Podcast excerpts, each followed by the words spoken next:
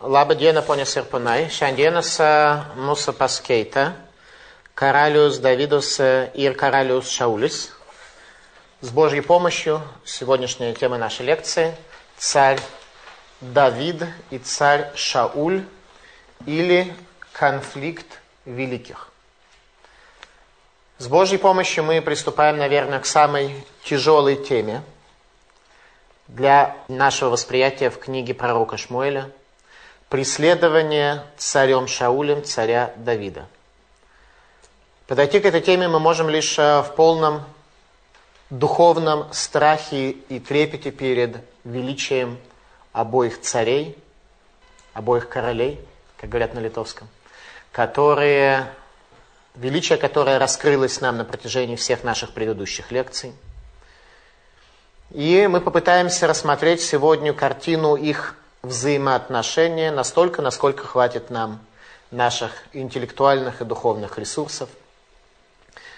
Понимание этой лекции возможно лишь в условиях видения сути царства, а именно строительства вечного храма, строительства вечного Иерусалимского храма.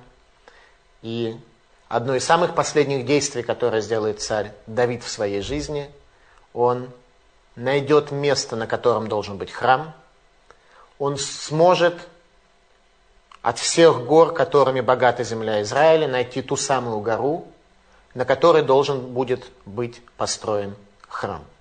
Он поставит туда жертвенник, и с неба спустится огонь. В этом суть царства, осуществление связи между Богом и человеком. Строительство вечного храма предполагалось, что избавит нас от последующих трех тысяч лет затяжной истории, которую еврейскому народу пришлось пережить.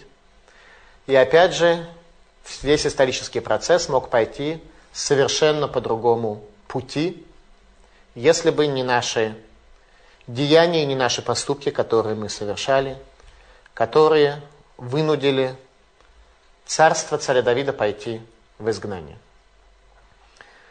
Царя Давида преследует человек –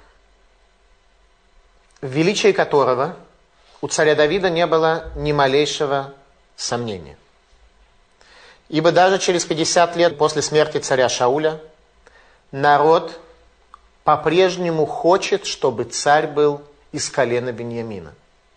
50 лет проходит после смерти царя Шауля, народ по-прежнему хочет царя Шауля, чтобы он был царем. Причем под народом я в данном случае понимаю не желание масс, а желание великих в народе. Тех, кто не смогли, видимо, увидеть нечто, что мы увидим с вами чуть позже. Мы ясно с вами познакомились на предыдущих лекциях э, с величием царя Давида, и следующие наши лекции раскроют это еще больше.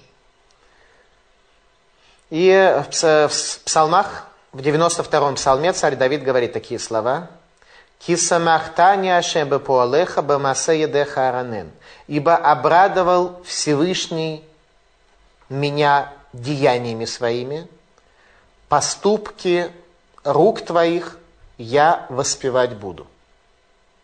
Такие слова может сказать лишь человек, который, во-первых, проник в тайну деяний Всевышнего и который умеет воспевать. Воспевать это означает раскрывать тайны и не написать какие-то стихи, положив их на музыку, а так, что с точки зрения всех, с точки зрения всего народа, такое раскрытие знания о Боге будет являться песней. Об этом пишет царь Давид, это его суть.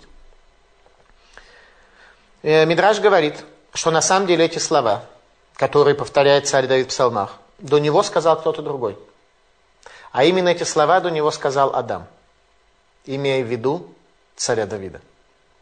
Адам сказал эти слова, «Киса махтани Ашем Бепуалеха», ибо обрадовал меня Всевышние деяниями твоими, и изделия рук твоих воспевать я буду. Это сказал Адам, как говорит нам Мидраш, имея в виду царя Давида.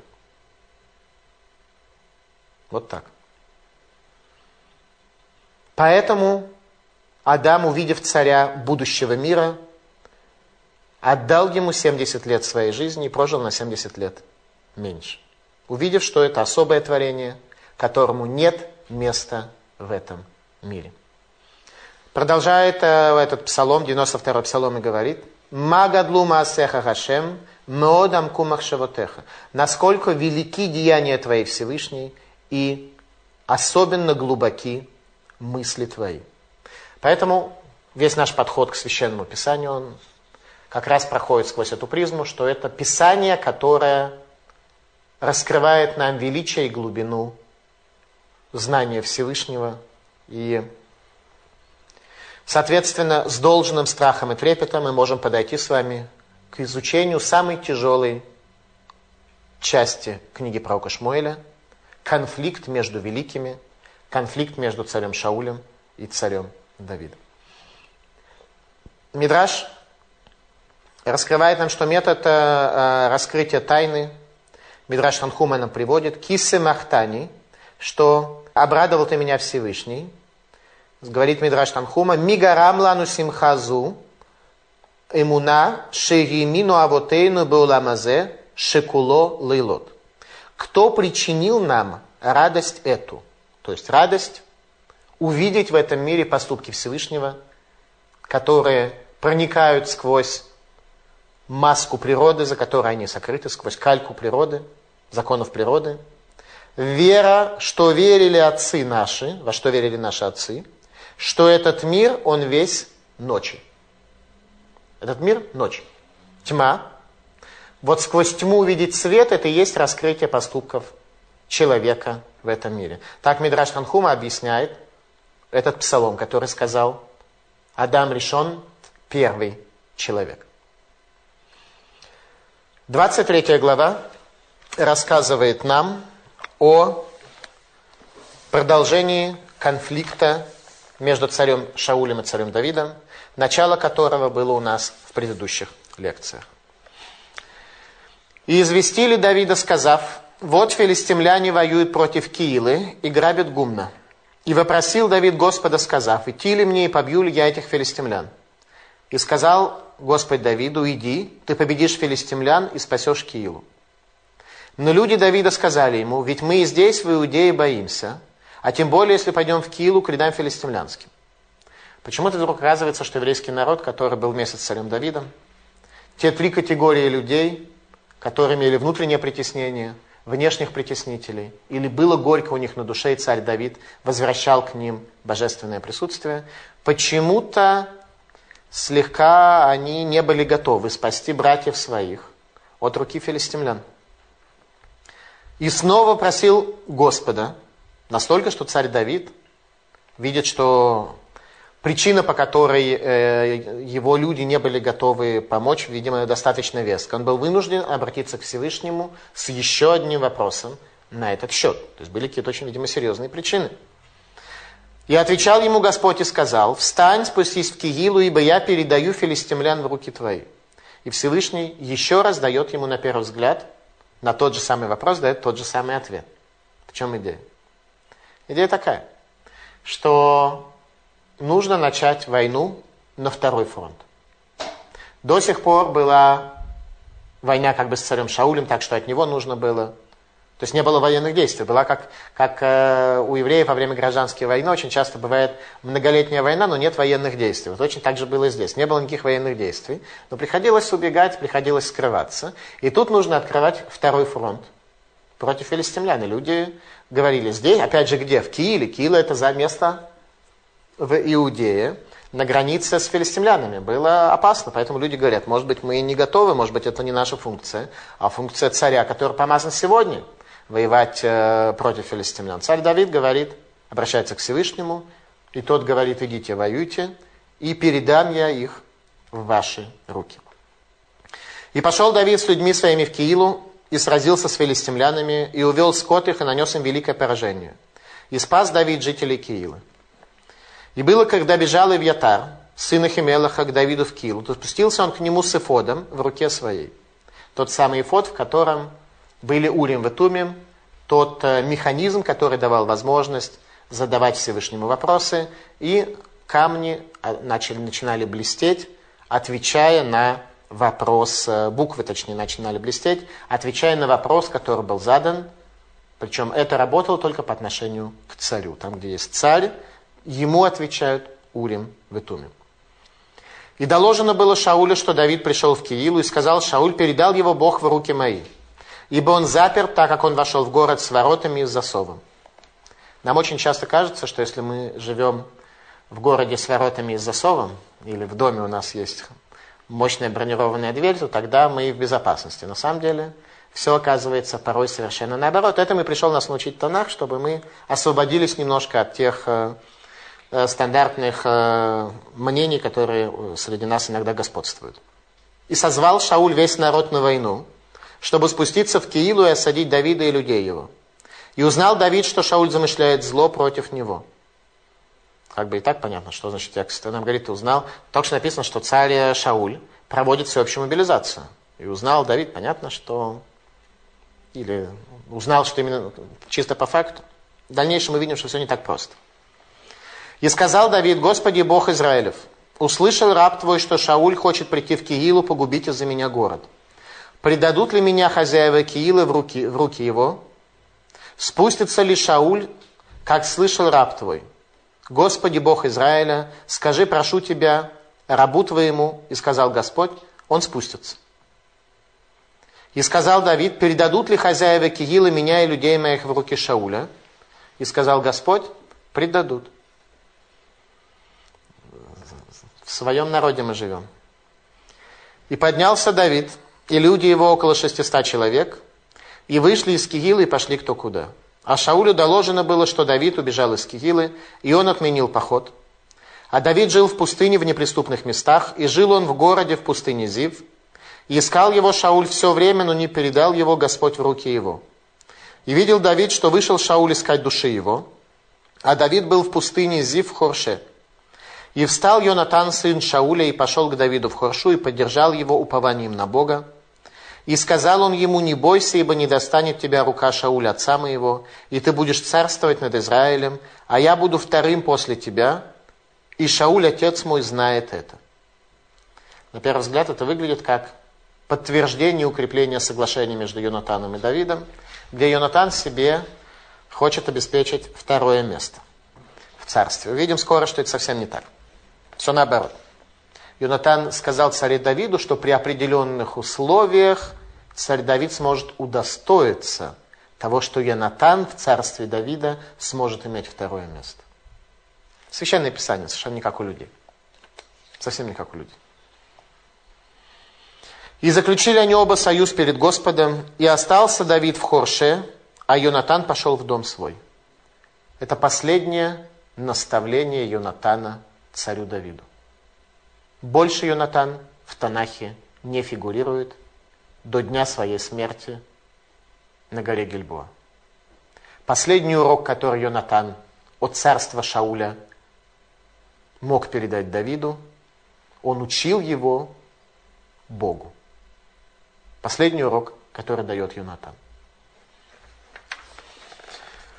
И поднялись Зефияне к Шаулю в Гиву и сказали, ведь Давид скрывается у нас в неприступных местах в Хорше на холме Хахила, что направо от пустыни.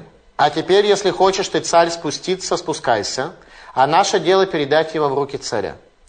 И сказал Шауль, да благословит вас Господь, что вы пожалели меня. Идите же, подготовьтесь еще и разведайте, высмотрите место это, где он бывает, кто видел его там, ибо мне сказали, что он очень хитер. И вы смотрите и разведайте все убежища, в которых он скрывается, и извратитесь ко мне, удостоверившись, и я пойду с вами. И будет, если он в этой стране, то я буду искать его среди всех семейств Иудиных. И встали они и пошли в Зив прежде Шауля. Давид же и люди его были в пустыне Маон, в Араве направо от пустыни. И пошел Шауль со своими людьми искать, но Давида известили об этом, и он спустился со скалы и засел в пустыне Маон. И услышал Шауль и погнался за Давидом в пустыню, Маон. И был Шауль по одной стороне горы, а Давид с людьми его с другой стороны горы. И было, когда спешил Давид уйти от Шауля, а Шауль и люди его окружили Давида и людей его, чтобы захватить их. То есть царь Шауль его армия окружают небольшую группу людей, которая с царем Давидом. 600 человек. Казалось бы, уже конец окружили со всех сторон. То пришел к Шаулю вестник сказать, иди скорее, ибо филистимляне напали на страну. И вернулся Шауль из погони за Давидом и пошел навстречу филистимлянам. Поэтому и назвали то место Села Амахлекот, скала конфликтов. И поднялся Давид оттуда и засел в неприступных местах в Энгеде. До сих пор 23 глава. Почему колебался народ? Пойти ли спасать Кириллу, своих родственников в Иудее? Причина, как мы уже с вами упомянули, заключается в том, что теперь нужно открыть второй фронт, причем за пределами своего колена, за пределами Иуды. По всей видимости, в колене Дана. Киила находилась э, в колене Дана на границе с филистимлянами. И если в своем колене их э, зипяне, жители города Зифа, выдают, то другое колено и филистимляне, которые как бы к ним относились э, пока безразлично, потому что у них была война с царством Израиля. Филистимляне, отдельно взятые люди, как мы с вами знаем, не очень интересовали. И сейчас, даже после того, как царь Давид разбивает филистимлян в Кигиле, он вернется после этого к ним и будет жить среди филистимлян со своей армией. Они даже в армию царя Давида не разоружат. Нет никакой потребности. Уже перестал воевать за царство Израиля. Нет никакой проблемы. Возникает вопрос, каким образом царь Давид спрашивал Всевышнего. Ведь э, царем на тот момент вроде как был царь Шауль. Переходное положение, когда есть у нас два царя, два помазанника Божьих. Но возникает вопрос, откуда этот механизм Урим Ветумим был в руке у царя Давида. Об этом сказано так. Ваибе броха вьятар бен Ахимелах эль Давид киила и фод ярад беядо. И было, когда спускался Эвьятар, сын Ахимелаха, тот единственный Каген, который уцелел из города Нова, Эвьятар, когда он спускался к Давиду, то Эфод, вот этот вот нагрудник, в котором были эти буквы, спустился в руке его. Комментаторы говорят, что произошло полное чудо, что он захватил с собой эфод, который теперь служил царю Давиду.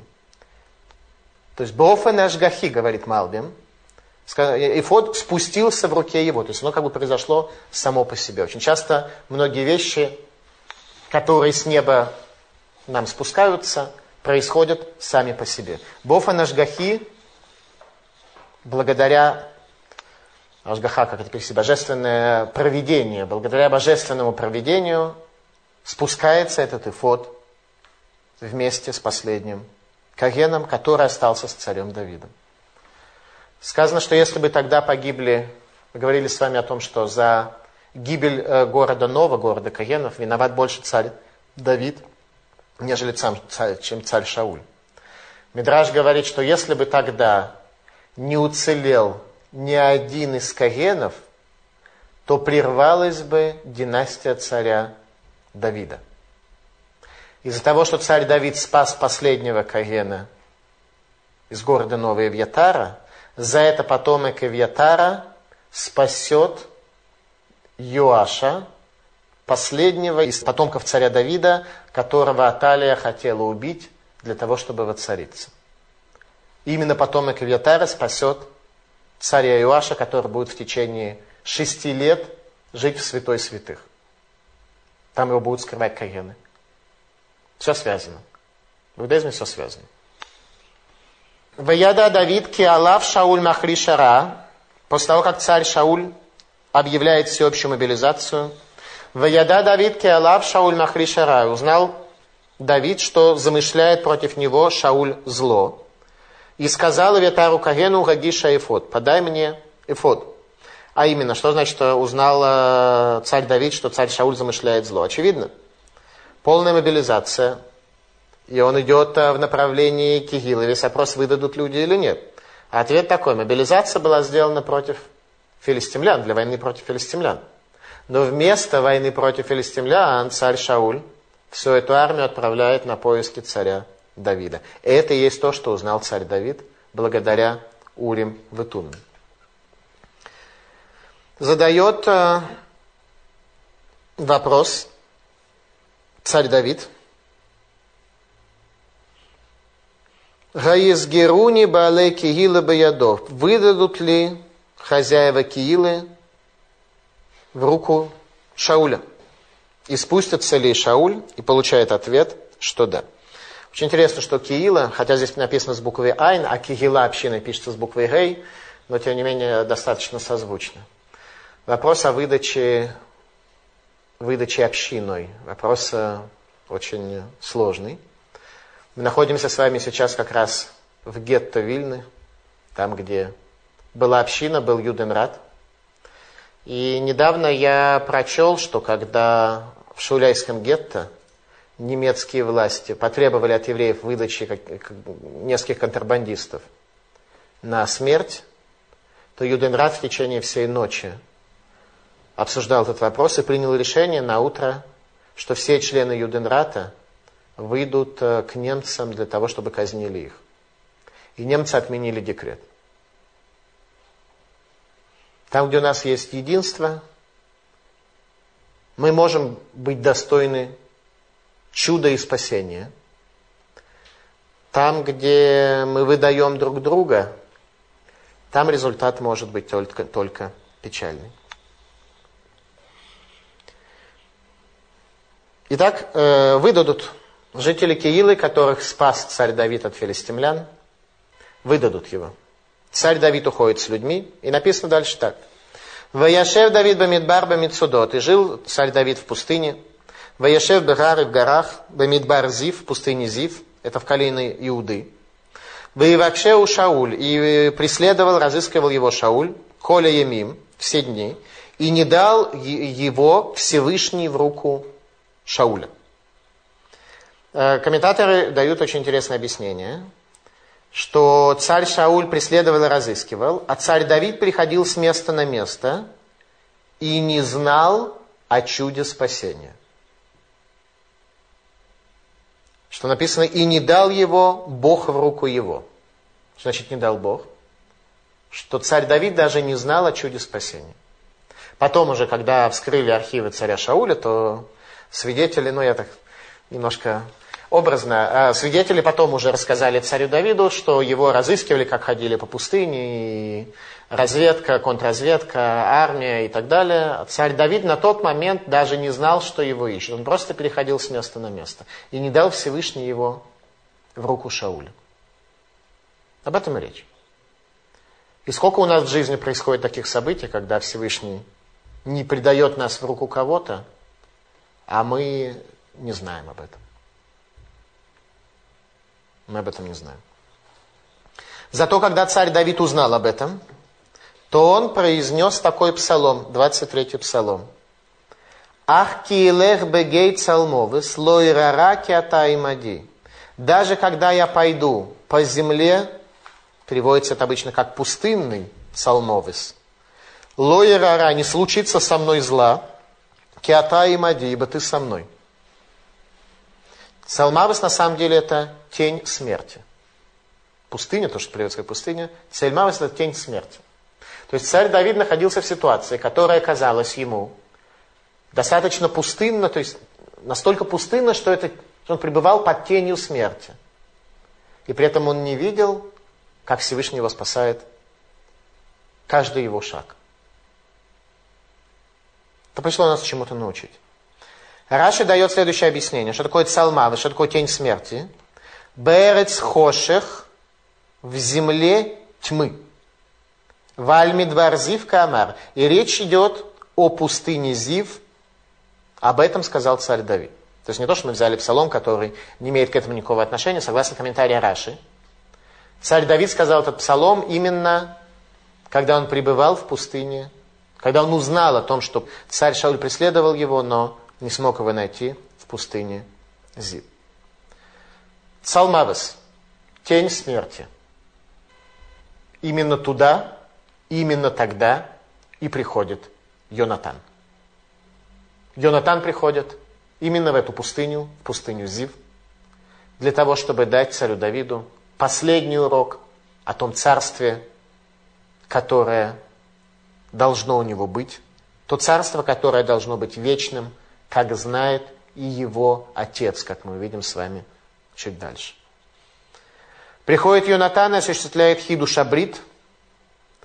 Ваихазекет ядоба Элуким и поддержал руку его Богом. Йонатан раскрывает царю Давиду последние знания, которые необходимы ему в рамках подготовки к его царству. Все пребывание царя Давида во дворце царя Шауля имело именно это значение. Научиться такому царству, чтобы свет оставался в нем.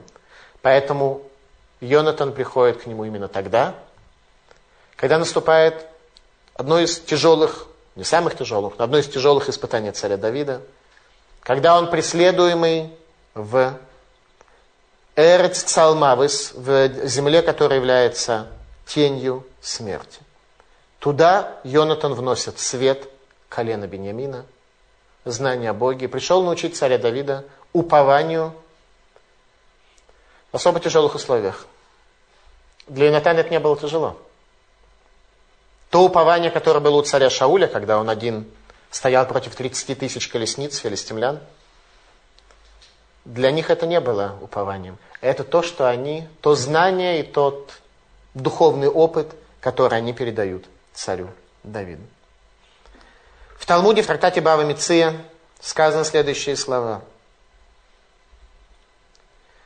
Несмотря как бы сейчас на то, что мы видим, что Йонатан оказывается в нужном месте в нужное время, Талмуд говорит следующее. Йонатан бен Шауль, дехаза дегари алма басер Довид. Йонатан, сын Шауля, видел, что следует мир за царем Давидом. Жизнь и исторический процесс следуют за царем Давидом. Такого человека выдают Зипим. Шаулю на расправу. Там тоже были люди. Они понимали в иудаизме не меньше, чем мы с вами. Они жили в период великих, они видели царей, они знали историю. И они выдают царя Давида. Какой результат?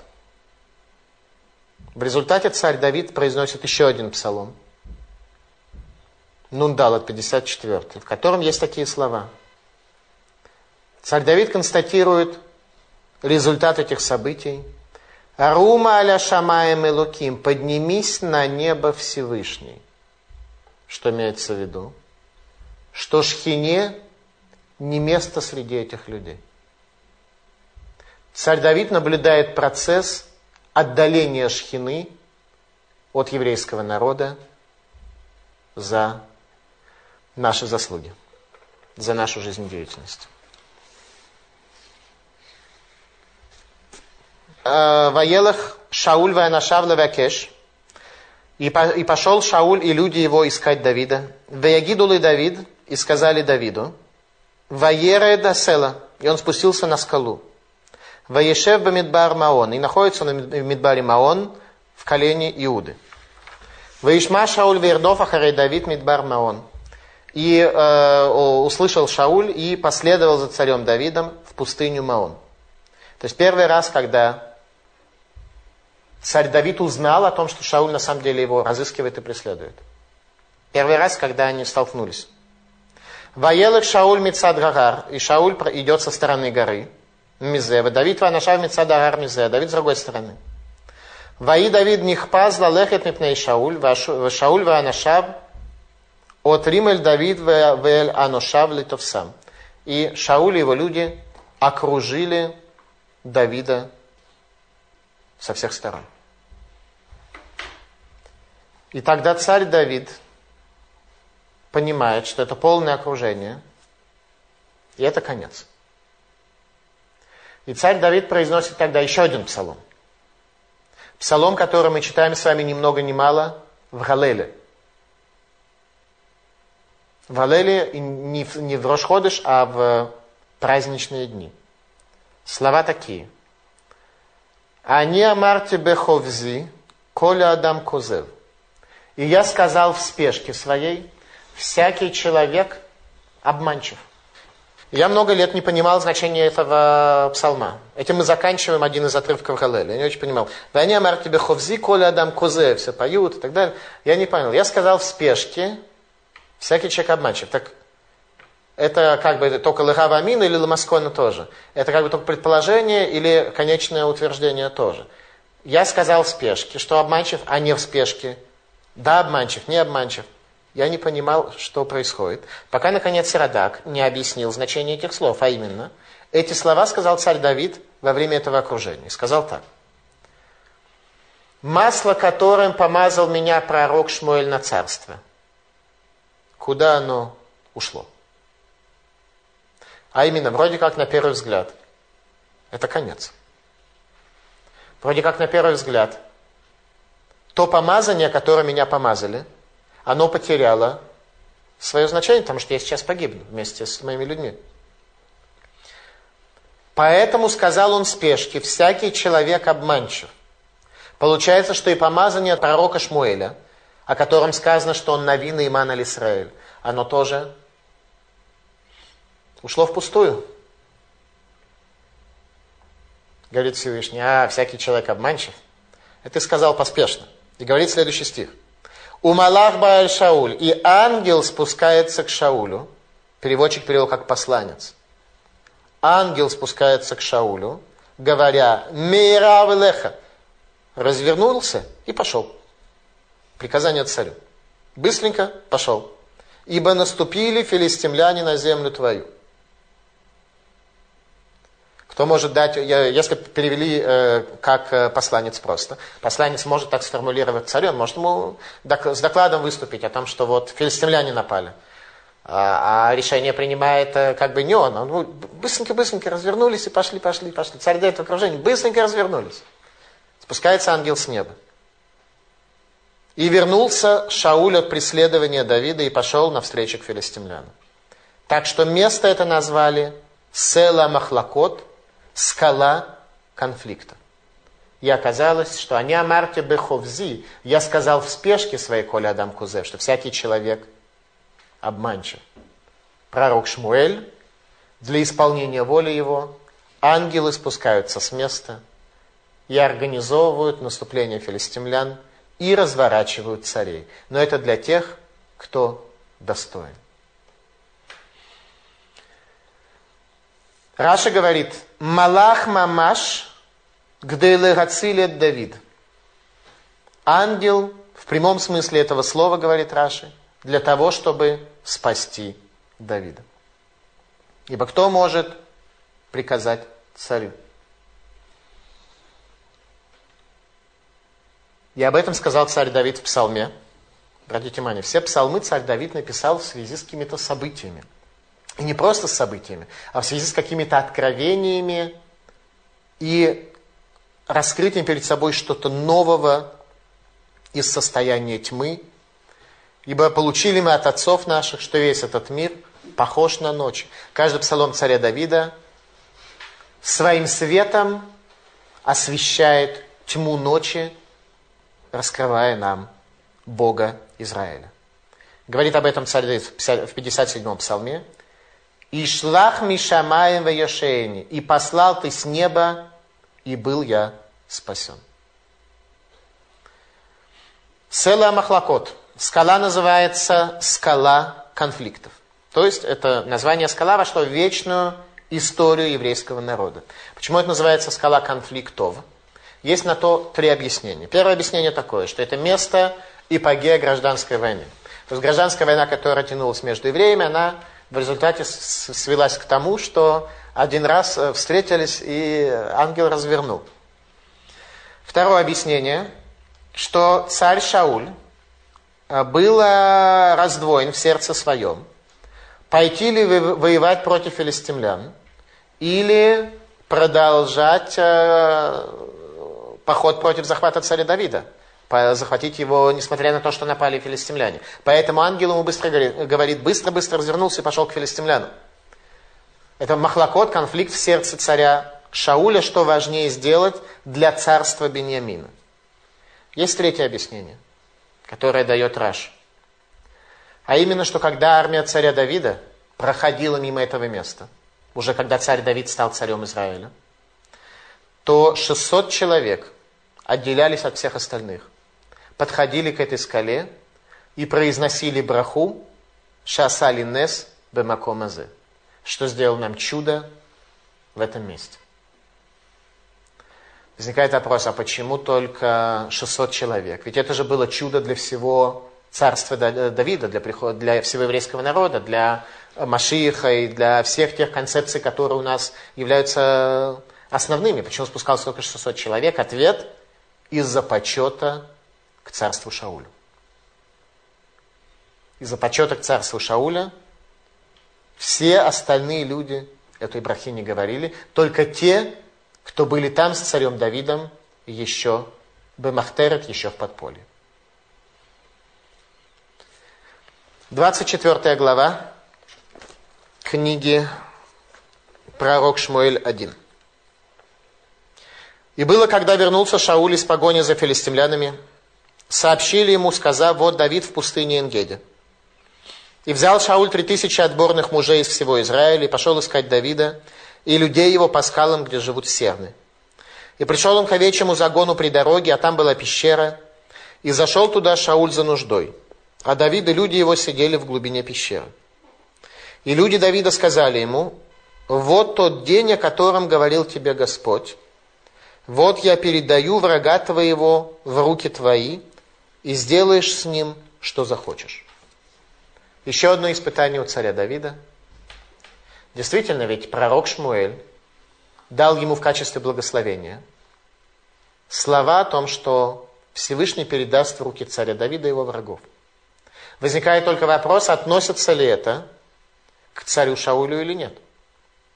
И пока они сидят в пещере, возникает Сангидрин царя Давида, начинает изучать галактический вопрос, можно ли слова этого благословения отнести к царю Шаулю, статус которого заключается в том, что он преследует царя Давида, что сейчас Всевышний передал его в руку царя Давида.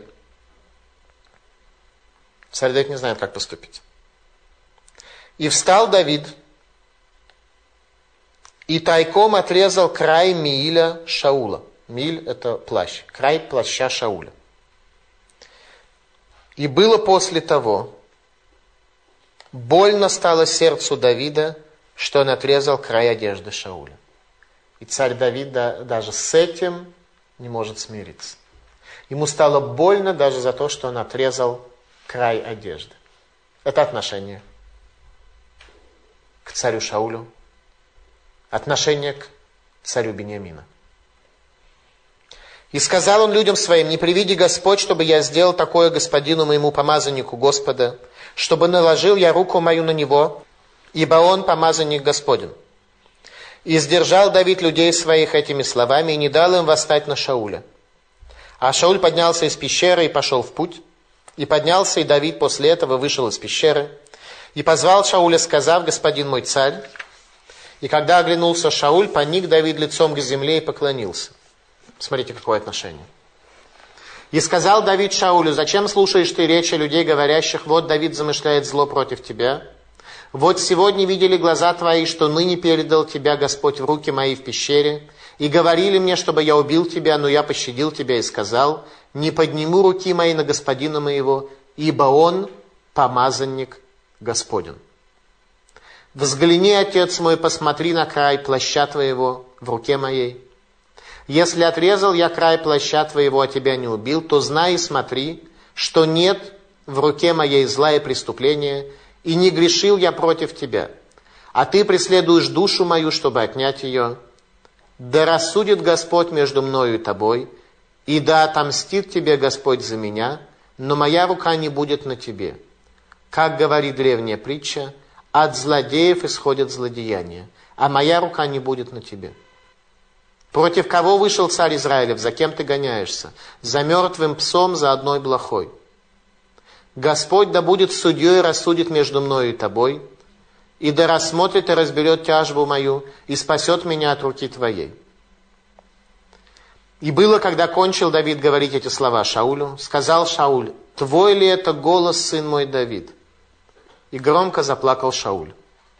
И сказал Давиду, «Ты справедливее меня, ибо ты воздавал мне добром, а я воздавал тебе злом.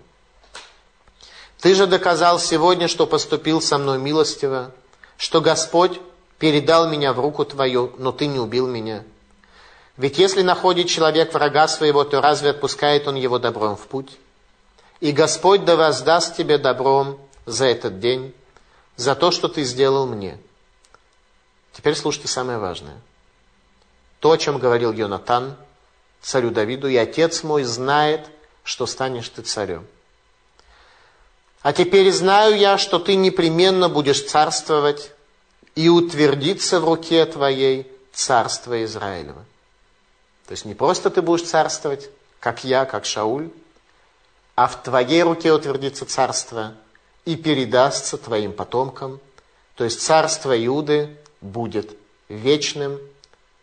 Это и есть свойство Нецаха, свойство вечности. А теперь поклянись мне Господом, что не уничтожишь ты имени моего из дома отца моего. И поклялся Давид Шаулю, и пошел Шауль в дом свой, а Давид и люди его поднялись в свое укрепление. Итак, история в пещере в Энгеде. Люди, которые ездят в Энгеде, там водопады возле Мертвого моря. Люди по скалам ездят на джипах. А там же проходили события вечности. И я, когда провожу экскурсии по этим местам, то рассказываю как раз о в каждом месте в Израиле, какие события из Танаха там происходили. И кроме охоты за бабочками и ездения на джипах по горам, узнаем немножко еще и о... Все улыбнулись, все на джипах по горам ездили, да, в районе Мертвого моря, понятно. Э, узнаем еще немножко о тех событиях, которые произошли конкретно в тех э, местах.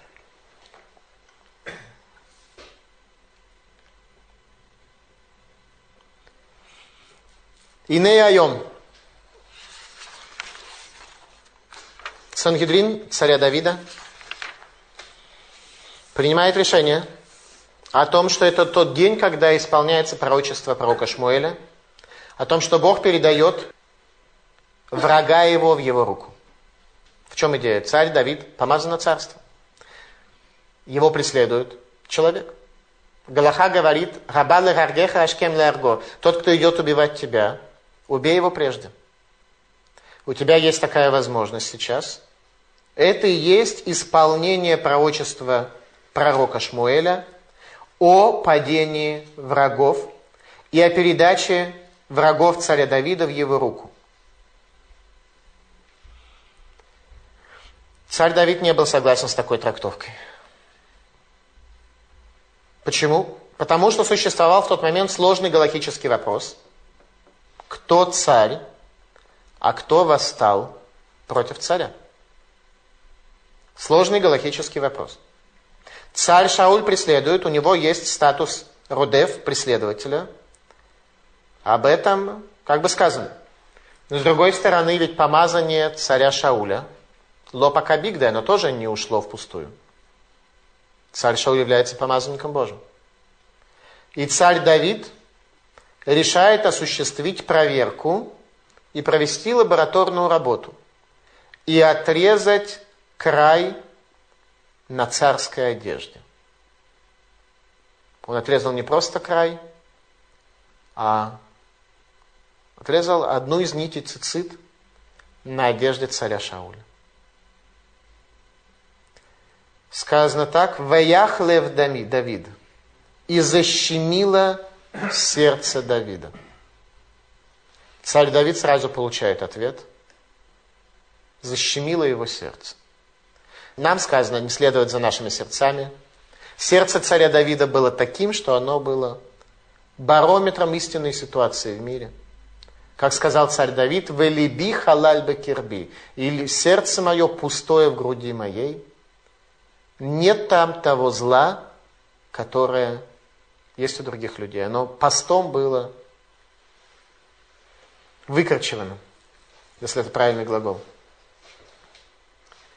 Мидраш Тилим говорит, что отрезал он канав, угол одежды, битель мимену митцва цицит шахат. Он лишил царя Шауля заповеди цицит на один час.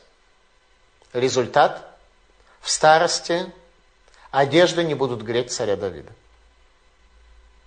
Будет покрывать его одеждами, и одежды не будут его греть. Он поднял руку на помазанника Бога. Это учит нас отношением к мудрецам нашего поколения.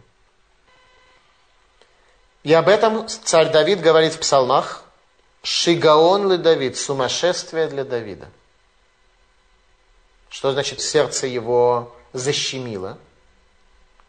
Он почувствовал, что это состояние сумасшествия. Он поднял руку на царскую одежду. Это отношение царя Давида к царю Шаулю. И отсюда мы немножко можем еще, как бы сквозь призму царя Давида, косвенным образом увидеть, кто же такой царь Шауль и каково его величие. Хотя я понимаю, что у присутствующих есть большая симпатия к царю Давиду, и в связи с этим, э, может быть, э, не дай бог, э, недостаток уважения и сентимента к царю Шаулю и понимания того, что такое царь Шауль, так из, из отношения царя Давида к царю Шаулю мы можем просто увидеть и научиться, каково грамотное, правильное, рациональное, эмоциональное отношение к образу царя Шауля должно у нас быть. Сказали мудрецы, колем и вазе это обгадим, и но не Каждый, кто презирает одежды, в конце не получает пользу от них. В конце, в конце жизни царя Давида одежды перестанут его греть. Об этом целая лекция в дальнейшем будет.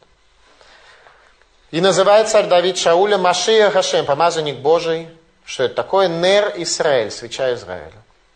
Функция свеча, которая освещает, она все у Шауля. Хотя злой дух охватил его, хотя, Шауль Дави, э, хотя царь Шауль преследует э, царя Давида и так далее, и так далее. Он остается Нер Израиль светом Израиля. И весь свет Израилю дается в заслугу и через царя Шауля. Пророк Исаия описывает нам функцию царя в 11 главе. Венахала руах Ашем, руах хохма убина, ица гвура, руах дат, вейрат Ашем. И распространится на него, на царя, дух Бога, дух мудрости и разумения, совета, силы, дух знания и страха перед Всевышним. Конечно же, конечно же, тогда эта функция была у царя Шауля. Шемен шемяль рошоло яцами к душату. Масло, которое было на голове его, не потеряло святости своей. Говорит царь Давид царю Шаулю, Ре, посмотри, что ты для меня, Машиях Гашем. Что такое Машиях Гашем? Э, очень редко э, у нас в Литве используется гематрия, только в особых ситуациях, буквально очень-очень редко. Тем не менее, все-таки одну гематрию я хочу привести. Машиях плюс еще единичка равно э, числовому значению слову шхина, божественное присутствие. Там, где есть Машиях, есть помазанник, и там, где еврейский народ сможет вот эту единичку осуществить своими деяниями, тогда шхина распространяется на еврейский народ. Поэтому поднять руку против помазанника Божия это, это событие глобальное. И говорит царь Давид, через нечестивца проходит э, нечестивость, как он сказал. От злодеев исходит злодеяние. Что имеется в виду? Царь Давид нам дает очень глобальную концепцию. Нет свободы влияния на мир. Нам кажется, что мы своими поступками что-то делаем, теряем, создаем, э, зарабатываем, э, лишаем, э, строим и так далее. Говорит, ничего подобного. Нет у тебя свободы влияния на мир. Мир не зависит от тебя.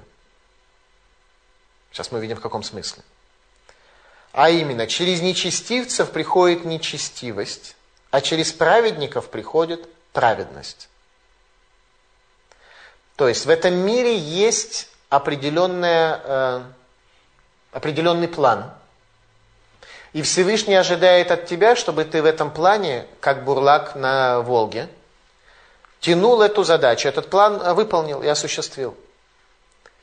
Есть в этом мире план наказания и зла, и есть план добра и так далее. Так вот, твоя задача, чтобы ты оказался тем источником, который осуществит добро, а не зло. Поэтому говорит царь Давид, что никто руку на человека поднять не может, иначе как если с неба не дали на то разрешение. Теперь, кто, если с неба да, дали разрешение, то кто это сделает, нечестивец.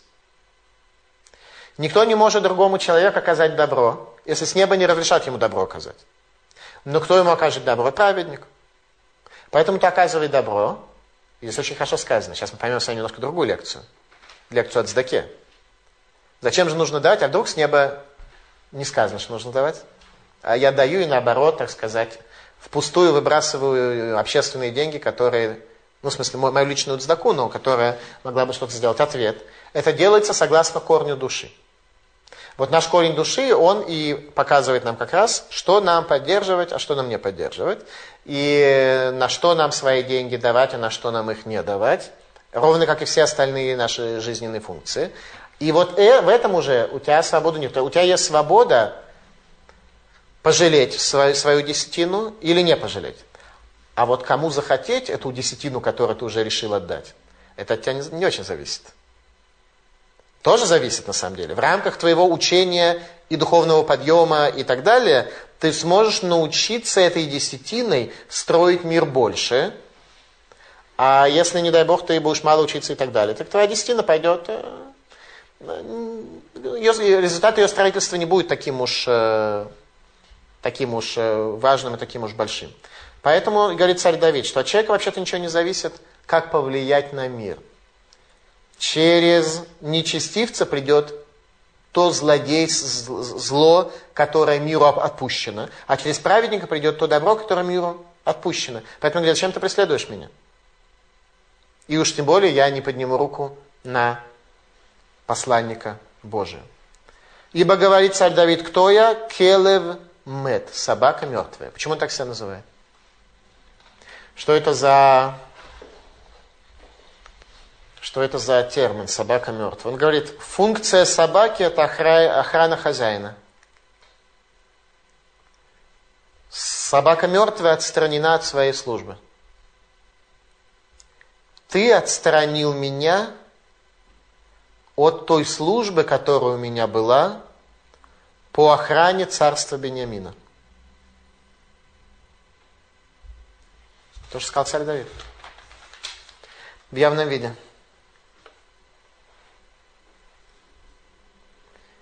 И тут говорит царь Шауль, который заплакал и признал правоту царя Давида и говорит, «Млох ти млох, царством ты воцаришься».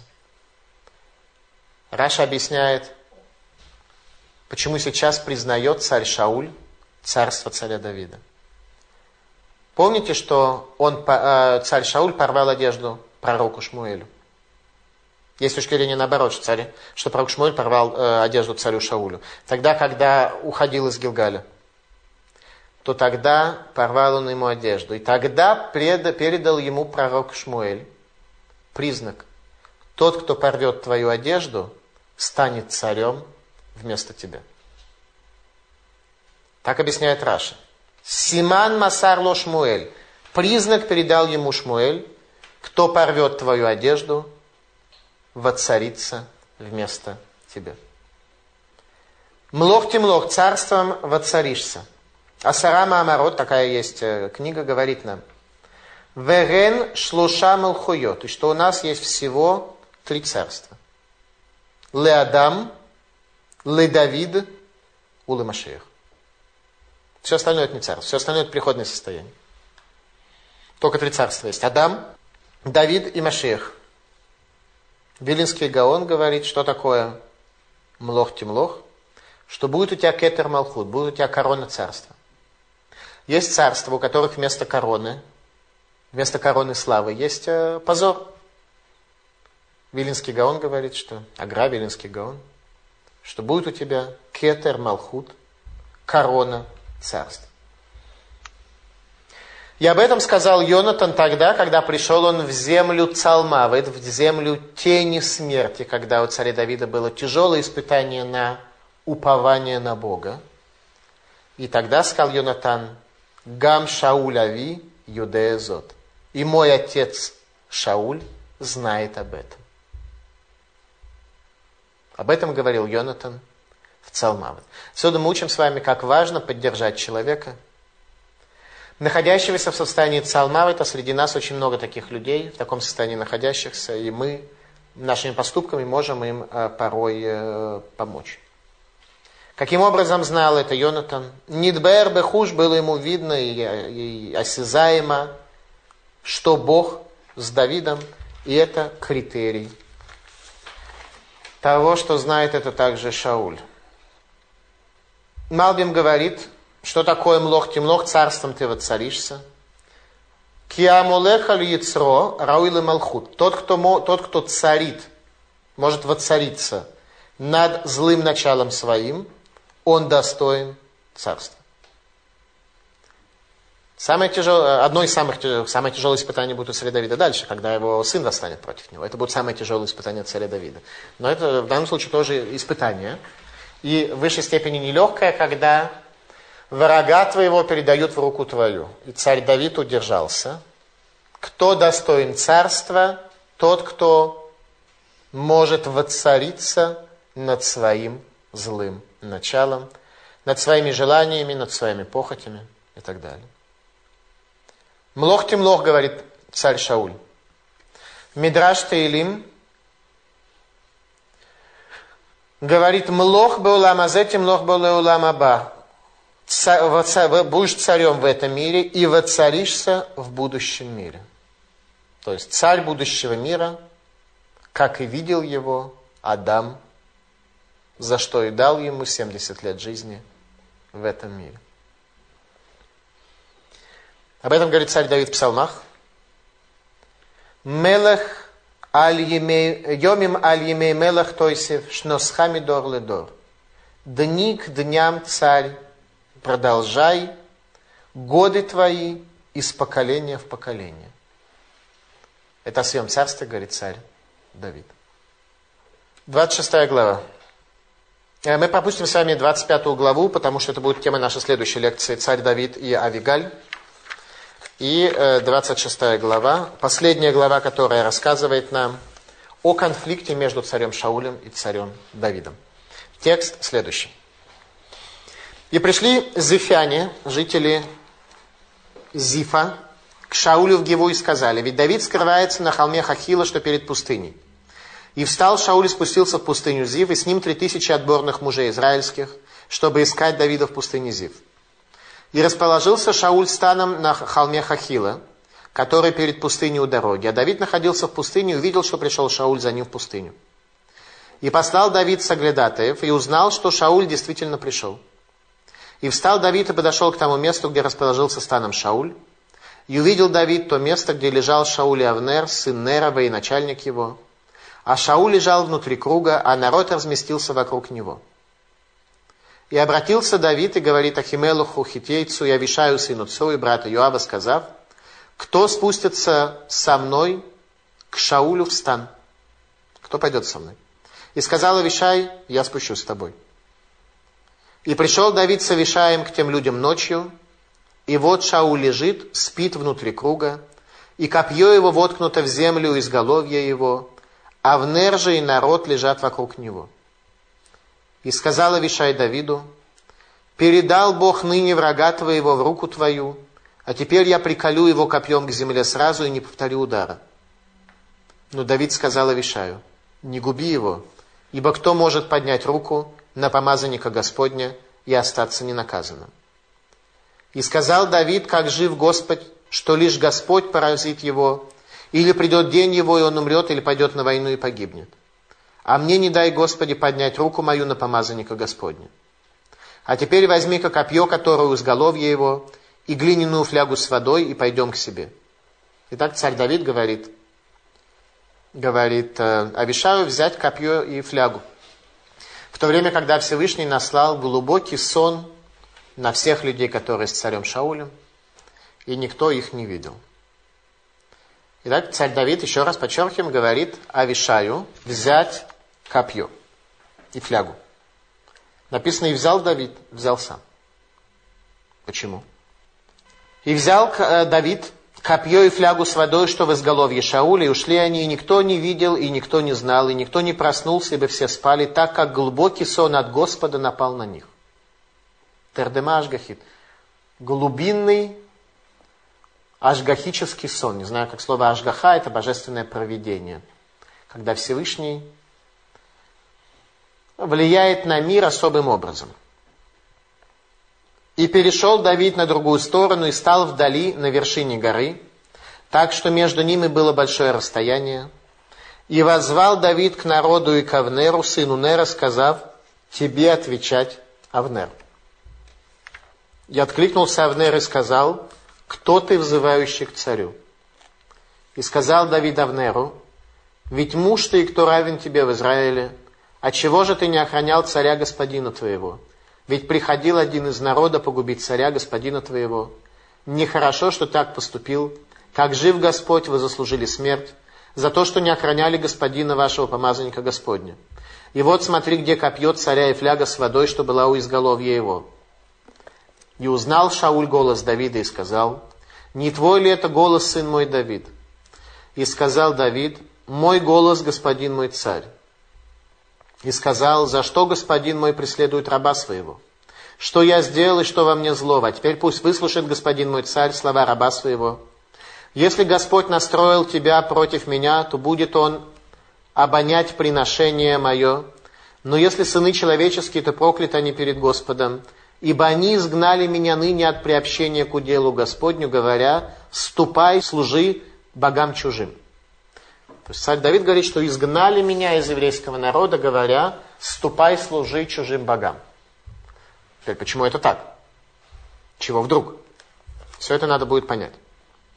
А теперь пусть не пойдет кровь моя на землю вдали от лица Господа, ибо вышел царь Израильский искать блоху одну, как преследуют куропатку в горах. И сказал Шауль, согрешил я, возвратись, сын мой Давид, ибо я не стану больше делать тебе зла, так как дорога была жизнь моя ныне в глазах твоих. Я же вел себя глупо и очень ошибался.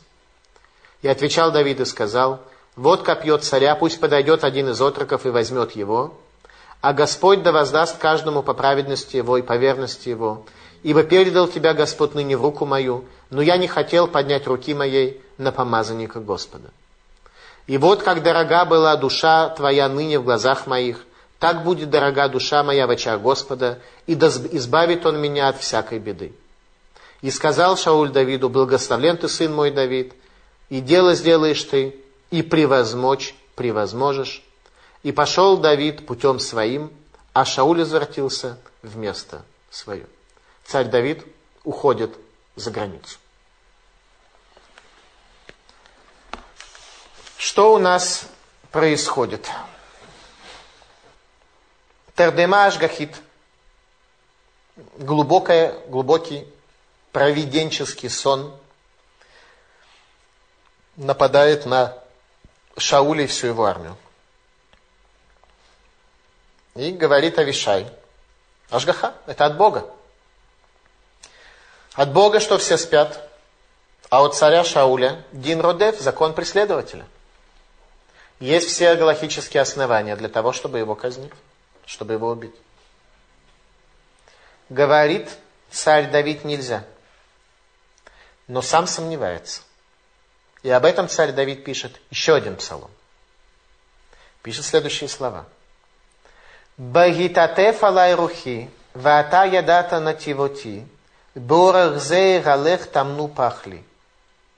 Багитатеф алай рухи, когда переворачивался во мне дух мой – переворачивался от сомнения. Вата ядата на тивоте, а ты знаешь мои пути. Борах зелех, и этим путем буду я идти, и спрятали преткновение для меня.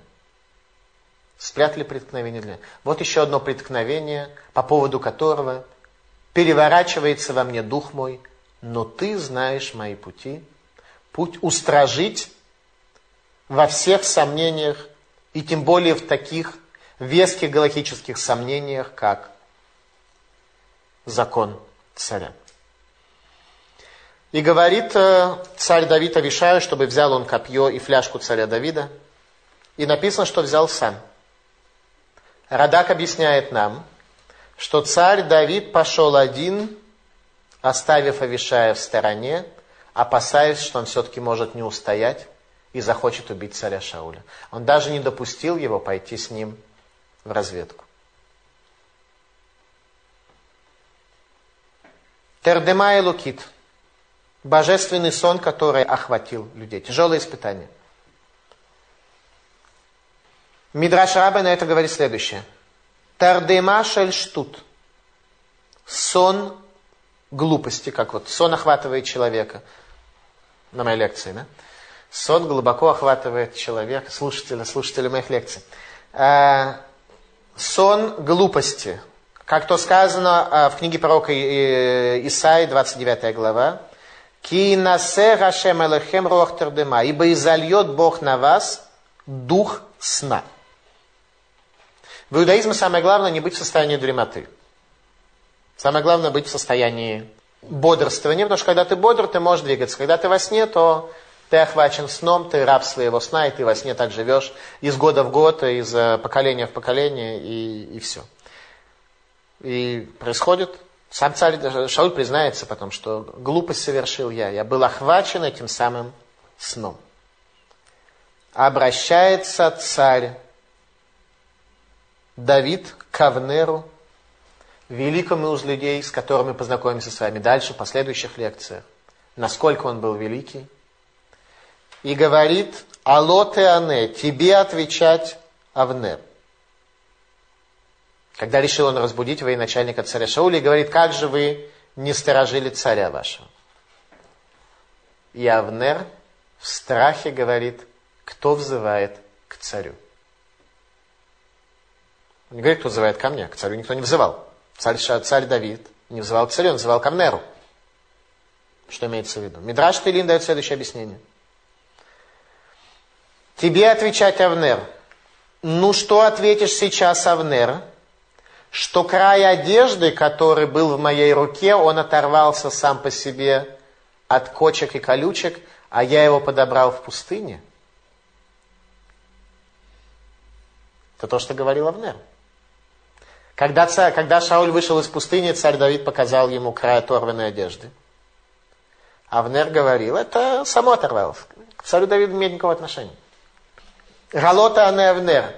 Разве сейчас ты можешь ответить, Авнер, что это копье тоже было потеряно в пустыне? Это нас тоже учит. Очень часто мы находим э, какие-то с нами события происходят. И нам все кажется, все это случайно. Так вот, очень важно не, не сном быть охваченным, а внимательно-внимательно смотреть, случайности ли, как нам кажется, то, что с нами происходит, или можно в них увидеть какие-то закономерности. А вроде случайного ничего нет. Мираша от нечестивца придет зло, зло, а от праведника придет праведное. Никаких случайностей в этом мире нет.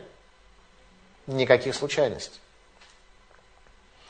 Тебе отвечать Авнер – Авнер отвечает, Микарал Мелах, кто взывает к царю? У Авнера нет своего «я». У Авнера нет своего «я». Кто взывает к царю? Министр обороны, человек номер два в государстве. У него нет своего «я». Он слуга царя. Кто, кто взывал к царю? У него нет своего «я». Вот это величие Авнера. И таким министром можно быть тогда, когда ты видишь величие царя, с которым вместе ты находишься. Поэтому и считал Авнер, что сията дишмая, божественная помощь, есть только у царя Шауля. Поэтому и считал он, что этот край одежды царь Давид нашел в пустыне. А не мог он отрезать, находясь э, в пещере. И так далее, и так далее, и так далее. Авнер не видел места, иначе как для царства Бениамина в этом мире.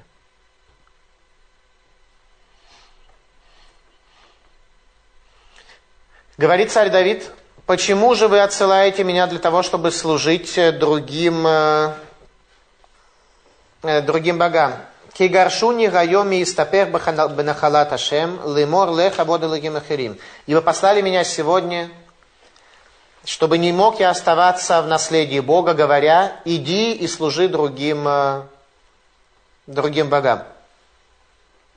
Что же имеется в виду, что царь Давид сейчас из того, что к нему такое отношение в царстве – он пойдет служить другим богам. Это то, что может произойти. Ответ. В этом заключается сила Хилу Ляшем. Там, где человек видит осквернение Бога, которое происходит, сила осквернения Бога такая, что она ослабляет руки человека в служении и видении его Бога. Поэтому он говорит, ну, что такими поступками, когда вы преследуете меня, когда вы разыскиваете меня, вы ослабляете руки мои в божественном служении. И нам с вами очень важно иметь в виду, что Хилуляшем это самый тяжелый грех, который даже смерть не искупает. Только мучения смерти искупают. То есть не момент смерти, а мучения смерти искупают. Когда закроется надгробный камень, искупают э, Хилуляшем и когда мы ведем себя недостойно, мы ослабляем тем самым руки людей, которые вокруг нас, в их служении Богу. Второе объяснение того, что отсылаете вы меня, говоря, иди служи другим богам. Речь идет о том, что царь Давид принимает решение уйти за границу. И нахождение за границей, пребывание за границей – является своего рода идолопоклонством, как об этом э, есть высказывание наших мудрецов. Нам нужно только понять, э, в чем и почему и в какой мере. Малбим говорит э, следующее. Шагия Бехуцларец, пребывание за границей, Тахат Целя Сарим, под тенью министров, имеется в виду небесных министров, а или невозвышенных. Рахок Мяшгахат Ашем Берецакодыш, далеко от Э, божественного проведения на святой земле. То есть в земле Израиля и за границей совершенно разные модели связи между Богом и человеком. Тот, кто находится за границей, он как бы находится под контролем министров некоторых э, духовных э, божественных структур, нежели чем самого Всевышнего. И в этом смысле это называется, э, называется быть в идолопоклонстве. Теперь, что такое Милгистапер бен Ахалат Комментаторы говорят, что такое выгнали меня, говоря, не пребывай в наследии Бога. Очень хорошо говорят наши комментаторы. Лейгов шекер в мед. Любить обман, ненавидеть истину. То есть пребывание в наследии Бога – это любовь истины и ненависть по отношению к обману. Отдаление от наследия Бога, наоборот. Любовь обмана и ненависть к истине. Вот так.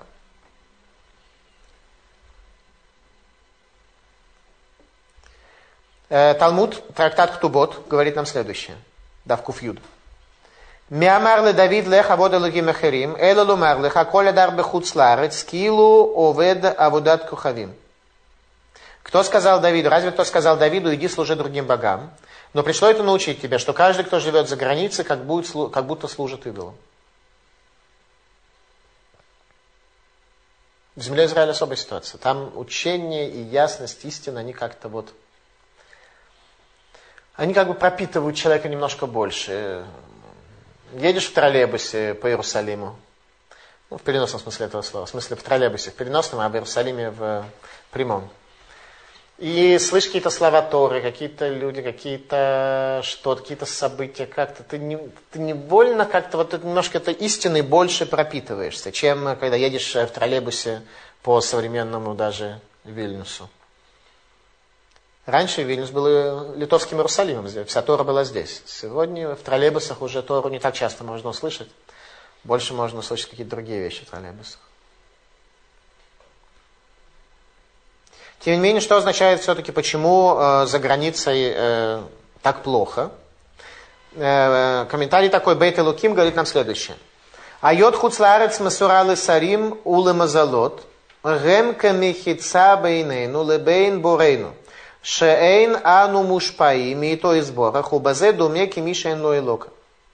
Поскольку за границей передана министрам и мазалот, и э, планетам, созвездиям, то есть зависит от каких-то более таких нижних э, духовных структур.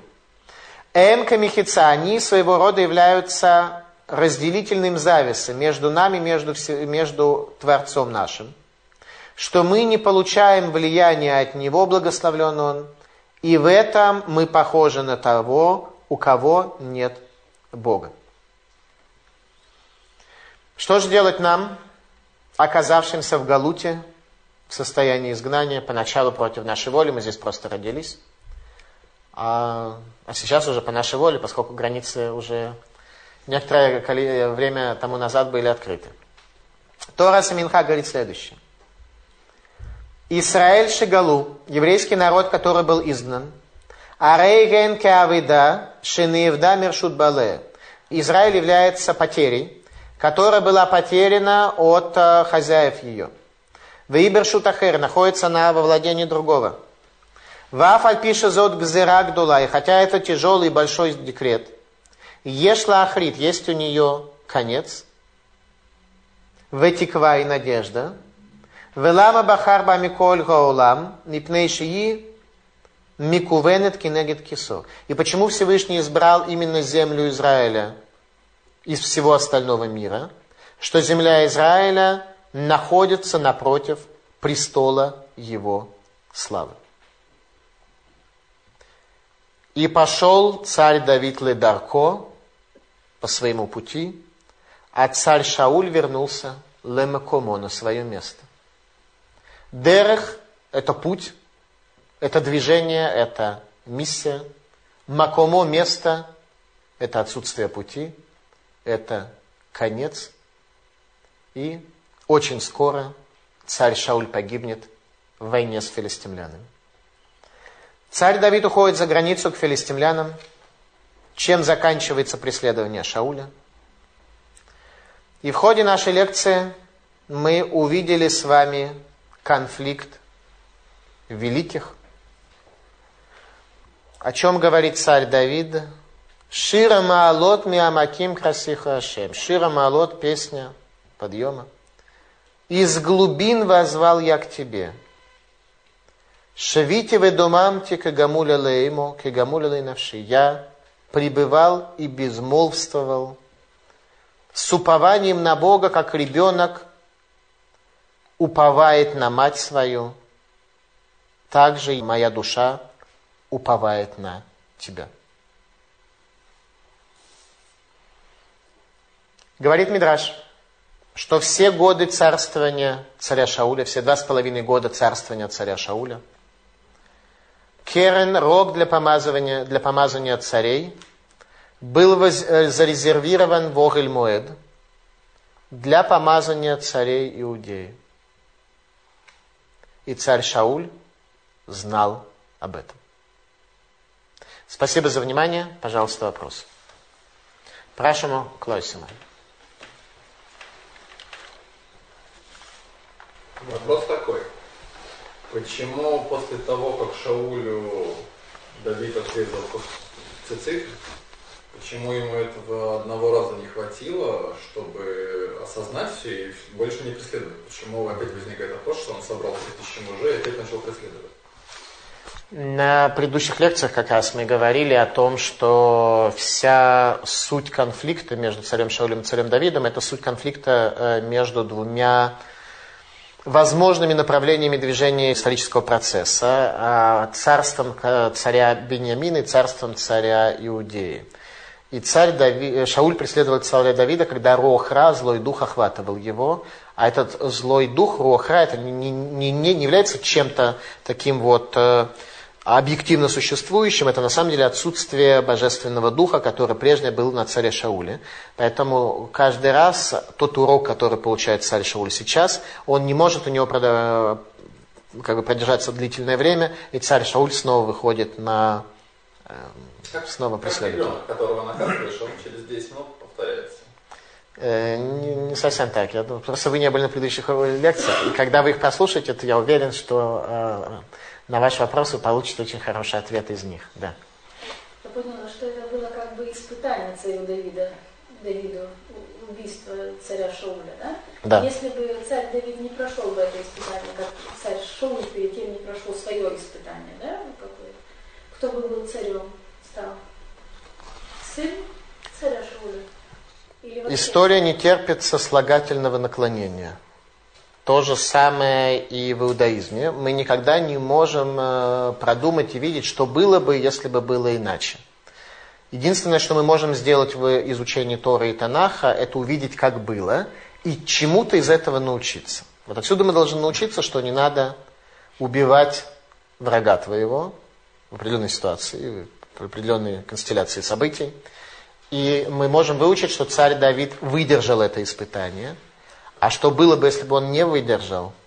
А, просто у нас нет никаких методов узнать, э, как могла бы история развиваться дальше. Можем только фантазировать на этот счет, но к э, Танаху это не имеет никакого уже отношения. Ну, как бы Бог искушал его. Бог не искушал, а Бог дал ему испытание. И царь Давид прошел это испытание. Сколько он говорит, бейта пехала навши. Вся душа во мне перевернулась. Еще вопрос продолжение того, который был раньше.